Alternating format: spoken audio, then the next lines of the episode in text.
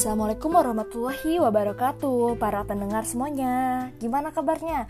Wah menarik nih kita jumpa lagi pada masa pandemi COVID-19 ini ya. Segala jadi susah, kuliah dan sekolah jadi ribet Kerja jadi terhambat Koneksi dan mobilitas kita juga berkurang dan melambat dikarenakan adanya pembatasan sosial. Semoga penyakit ini segera diangkat oleh Allah secepatnya ya. Amin amin ya robbal alamin satu lagi, cukup aktivitas kita aja yang terhambat. Ibadahnya jangan ya. Terus tingkatkan keimanan dan ketakwaan kita bahkan pada masa-masa sulit ini. Listener semua, apa sih yang buat kalian betah di rumah? Wifi kenceng, masakan ibu, atau setumpuk film, drama series dan segala sesuatu yang berupa hiburan? Apa pun itu, sebelum kita mulai, aku mau kasih alert tentang podcast ini. Silahkan lanjutkan bagi yang ingin belajar hal baru dengan open minded dan jangan lupa, semoga podcast ini dapat bermanfaat dan memberi asupan pada akidah serta keimanan kita. Cus lanjut. Oke, masalahnya di sini. Beberapa hari ini aku dibuat gerget sama kawan-kawanku yang fangirlingan alias K-pop.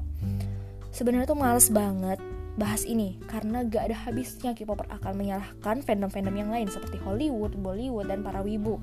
Karena pada intinya mereka nggak mau kesenangan duniawi mereka terganggu. Yang lain juga harus kena. Oke, kita lanjut. Aku mau cerita sebentar bahwa sebenarnya dulu aku juga seorang K-popper. Aku beli beberapa merch dari girl band dan boy band yang aku sukai. Bahkan aku ngedesain sendiri loh poster-posternya. Dan aku ngakuin aku menyesal. Kenapa? Pertama, Aku terlalu pada kehaluan dan alias halusinasi yang tiada berujung. Begitu pula yang terjadi dengan teman-temanku. Berharap bisa dapat suami si bias lah, mengislamkan dia, kemudian hidup bahagia. Tapi nggak semudah itu kan?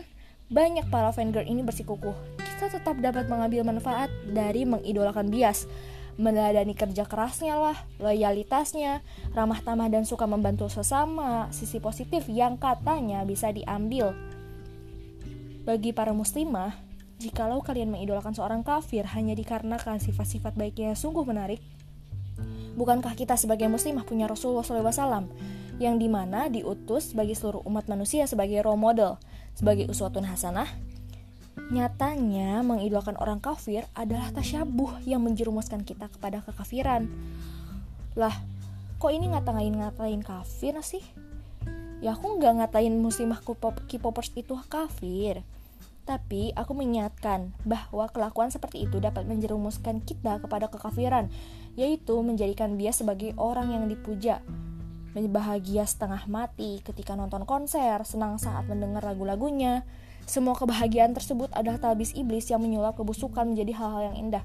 Bukankah iblis tak akan berhenti menjerumuskan manusia hingga hingga hari kiamat?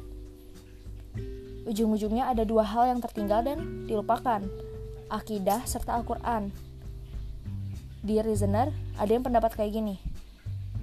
Jangan tuduh-tuduh K-popers jauh dari agama. Bagi kami, Allah masih nomor satu, dan kami tetap mencintai Rasulullah. Tapi apa buktinya? Tabungannya dipakai apa? Sedekah masjid atau nabung demi merchandise bias? Kakinya dipakai buat apa? Jalan ke konser? Jalan bareng teman sambil film girlingan? atau jalan ke masjid buat hadirin kajian. Berapa kali kita sholawat setiap hari jika dibandingkan dengan jumlah lagu yang telah diputar setiap jamnya? Talbis iblis itu nyata dir.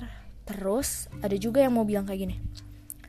Temen gue agamanya dalam kok. Bapaknya ustadz, bapaknya kiai, dia hafizoh, dia kipopers. Nyata kan kalau kipopers itu nggak ngehalangin ibadah kita sama Allah. Dir, kalau tolak ukurmu itu temanmu, terus ngapain ada nabi diutus sebagai suri tauladan? Terakhir, poin paling penting, menjadi fangirl malih menghilangkan marwah seorang muslimah siapa pun idolanya. Mau artis Indo kek, mau Korea kek, mau Hollywood. Rasulullah capek-capek ngangkat derajat muslimah pada zamannya yang tadinya dikubur hidup-hidup jadi bisa hidup dengan layak. Yang tadinya memiliki anak perempuan yang aib Kemudian sekarang para, perempuan itu dimuliakan. Yang tadinya bisa dijual belikan, ditukar seenaknya. Jadi perempuan yang dijaga kehormatannya dengan syariat menikah. Tapi apa yang dilakukan umatnya kini? Para perempuan teriak-teriak menggila kepada lelaki non mahramnya yang jelas-jelas kafir. Bangga mengoleksi foto dan posternya yang jelas.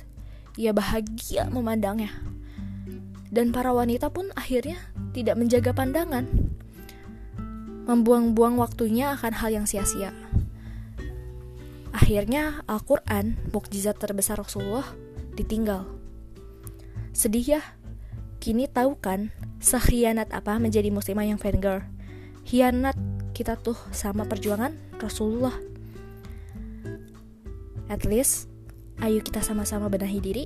Maaf bila ada salah kata. Semoga podcast ini bermanfaat dan semangat selalu jaga kesehatan. Merci, arigato gozaimasu, syukron, wassalamualaikum warahmatullahi wabarakatuh.